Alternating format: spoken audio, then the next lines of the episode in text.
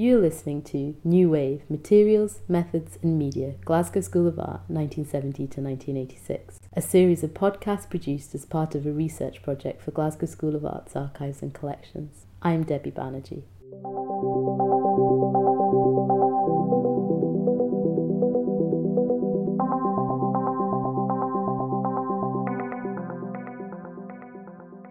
Episode 3 Evolutionary Not Revolutionary. This is the first of a two part podcast which looks at the mixed media department at Glasgow School of Art, which ran from 1977 to 1981. The first part focuses on the formation of the department, which was set up and run by Roger Hoare.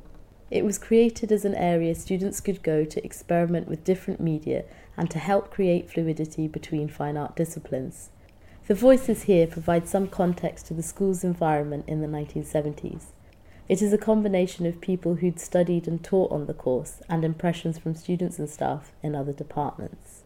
The podcast features in order of appearance Alastair Macdonald, who studied at GSA from 1973 and specialised in product design. He started to teach in first year studies in 1983 and later in the design school. He is currently senior researcher in the School of Design. Jayne Taylor, who studied at GSA from 1978 and specialised in printmaking. Brian Kelly, who studied at GSA from 1976 and specialised first in printmaking and then moved to mixed media. He started to teach at the school from 1985 and currently teaches fourth year sculpture and environmental art. Carol Campbell, who was married to Steven Campbell, who was in the mixed media department from 1979 80 to 1981. And Jimmy Cosgrove, who studied at GSA from 1968 and specialised in printed textiles. He was a member of staff from 1973 to 1999 and held a number of positions during this time, including head of printed textiles, head of first year studies, and deputy director of the school. Bill Macquarie studied at GSA from 1973 and specialised first in graphic design and then moved to drawing and painting, then spent his final year in mixed media. And finally, Roger Hoare, who worked at GSA for eight years from 1973. He started as an assistant in the painting department and set up mixed media in 1977. I'm Alastair Macdonald. I can remember the two camps. During that time, there was the kind of traditional Scottish colourist uh, school, which was headed up by the head of department, Davy Donaldson, at that time, who went on to become the Queen's Limner in Scotland. So that was very much in that kind of tradition, and I mean that endures. You can go around to the Royal Glasgow Institute and, and see people still painting in that style. But at the same time, there was a counterculture through the mixed media department, exploring all sorts of radical, innovative forms of sculpture, painting, mixed media, filmmaking, and, and so on, which is very, very experimental. So quite at odds. So I think there was an interesting tension between the, I wouldn't say a dogma, but a, a prevailing school of painting, traditional, and uh, representational and maybe slightly uh, abstracted colorist and a mixed media. Jayne Taylor. Mixed media, yeah, I kind of got more aware of it when we came up to be in second year. It suddenly popped up like a mushroom. It was a space full of all these people making shape things coming out the wall and cutting things up and, you know, things that you wouldn't find in the painting department. So that was quite exciting. You know, it's good to go up and have a wee look and see what they're all up to. I wasn't very involved. I was kind of on the edge, and my partner, Chris, he was just in the painting department, and then, you know, uh, that's all he wanted to do paint and draw. So he wasn't that really interested in the mixed media. He kind of thought it was a little bit not pure enough, not pure painting. Kelly. You weren't allowed to go into mixed media until third year. It wasn't really a course, you know, it didn't identify itself specifically in terms of a medium or a process or a particular practice. I suppose mixed media says it all. I suppose one of the reasons for the course was a negative, that what mixed media offered students was what wasn't offered in fine art. And it wasn't offered because I think that painting and sculpture had such strong identity in relation to that practice in a traditional practice that didn't allow a more developing fine art practice, what we would call the expanded fields of practice now. And so, in a way, when I think about Roger's foresight, I think he, he understood that. Well, it kind of existed in the 70s, of course, you know, existed in the art world, performance and video, etc., etc. Fluxus movement had happened, but it wasn't really embraced at Glasgow in the traditional identity of subjects. So Roger, I think, offered that. My name's Carol Campbell. I definitely think that mixed media department back then was the kind of in scene place to be. That was where the people who, at least they all believed they were the movers and shakers. Whether everybody else perceived them as such, I don't know.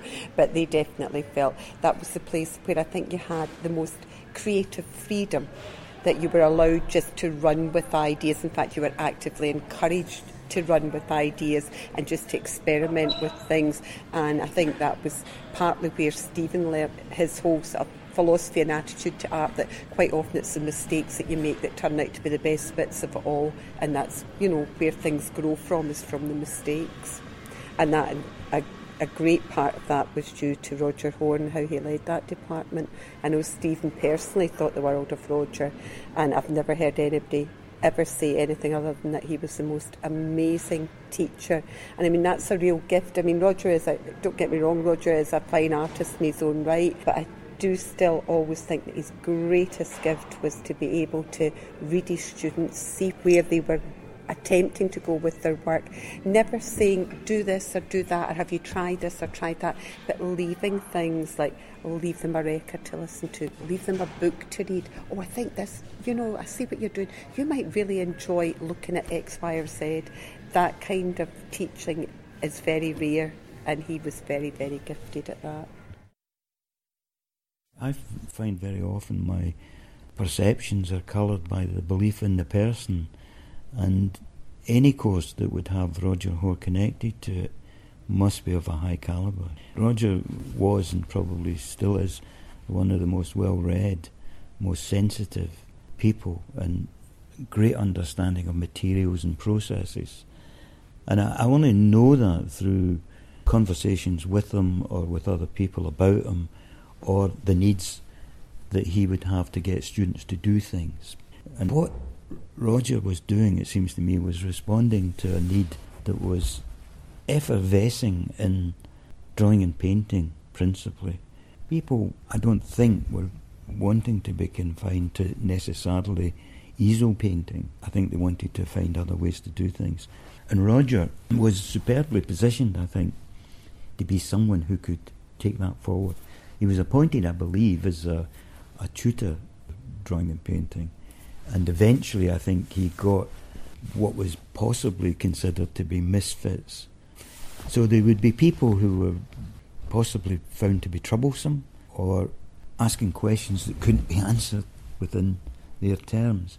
R- Roger, I think, always brought this cerebral way of looking at things. He could respond intuitively and with great feeling about things, but he was very thoughtful and always, I think, responding to student needs, which probably was what interested them more than anything, was the ideas that people were throwing up and how he could respond to it.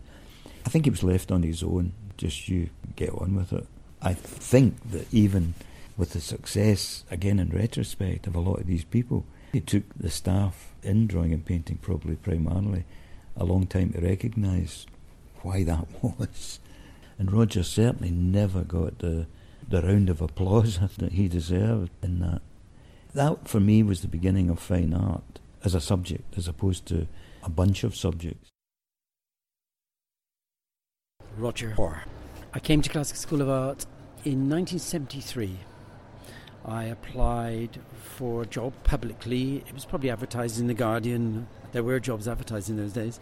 I applied and had an interview, which was very strange and peculiar, in the director's office, very formal. I brought my portfolio of work, which I had to bring, and they looked at it as if I was a student. I got two different messages from the director and from Dr. Donaldson, head of painting. Clearly, Sir Harry Barnes was looking to bring outside influences to the school he wanted new ideas, but I got a very strong sense that it had to be evolutionary, not revolutionary.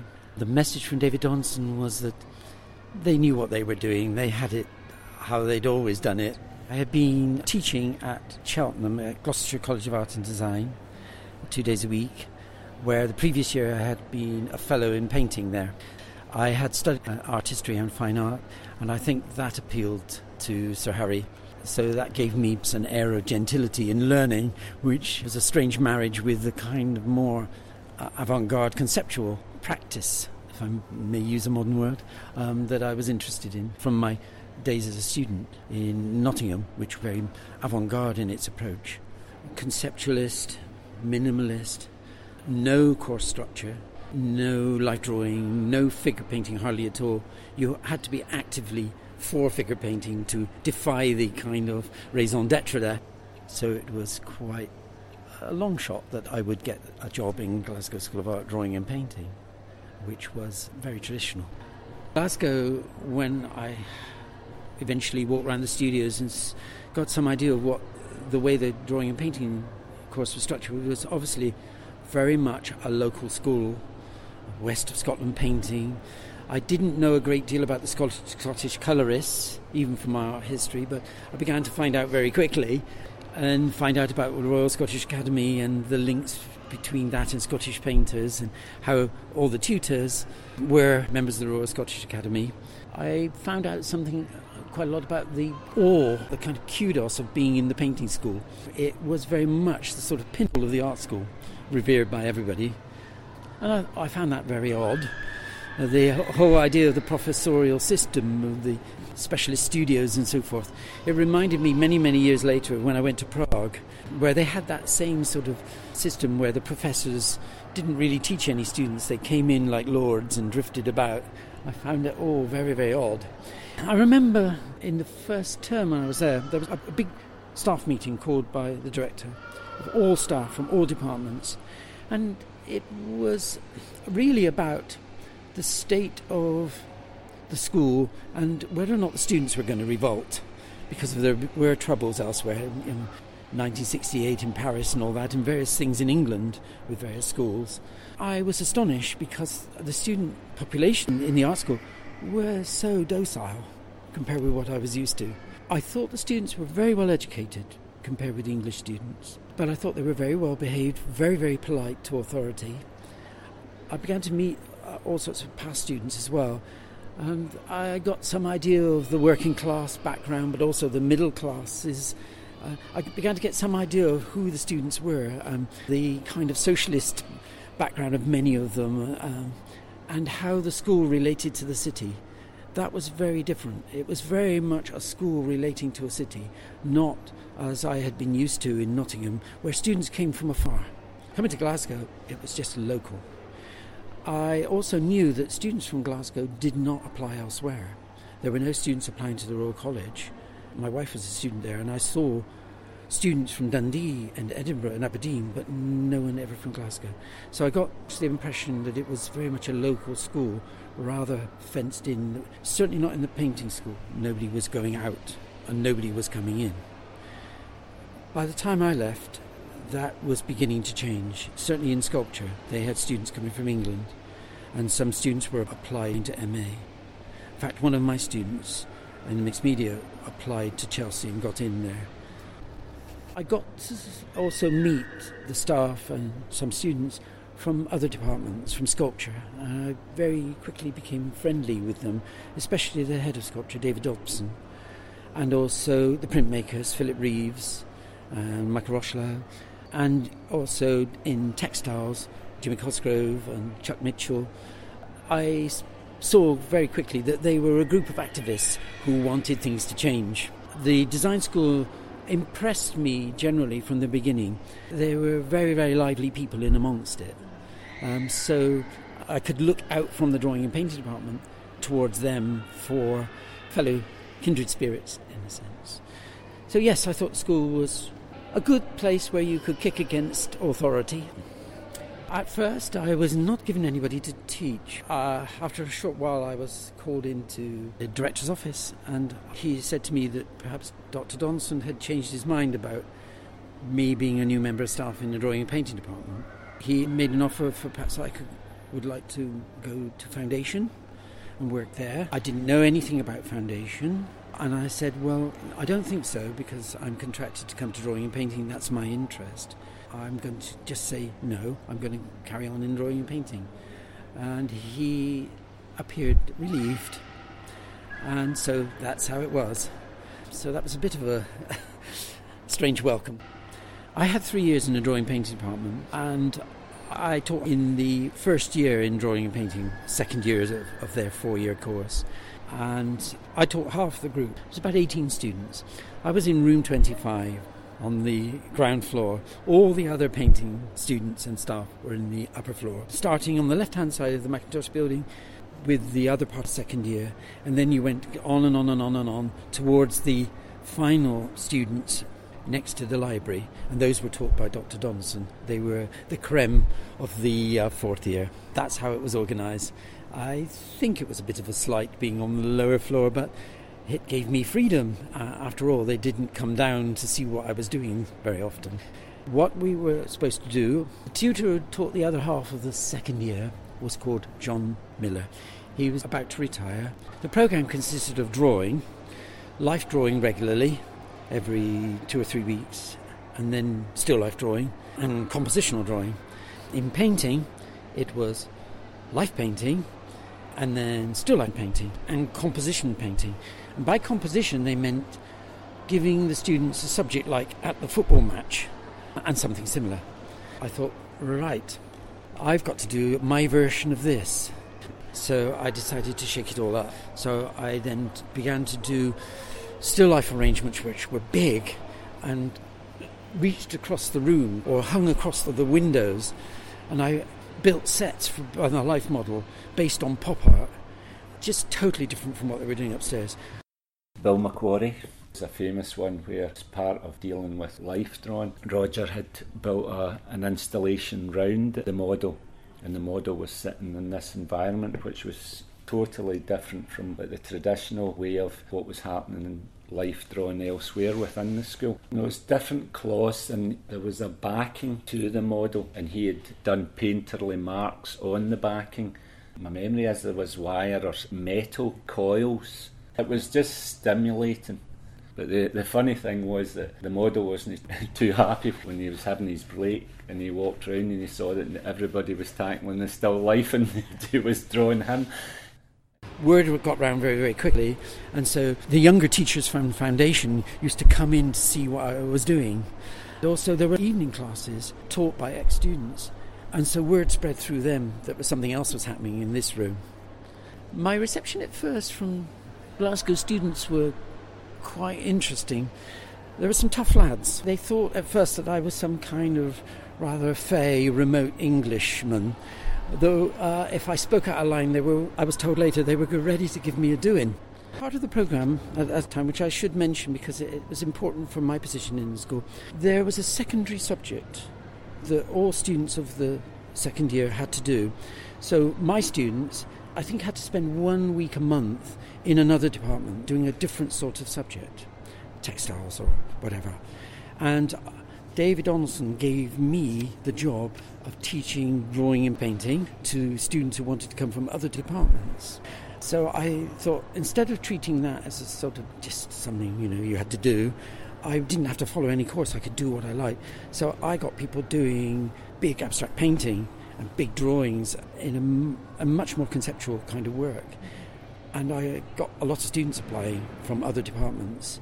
Um, and in fact, there was so many, I had to use the, ne- the room next door as well. So I had about 40 students on it. And that was really interesting. A number of students came to drawing and painting because of that.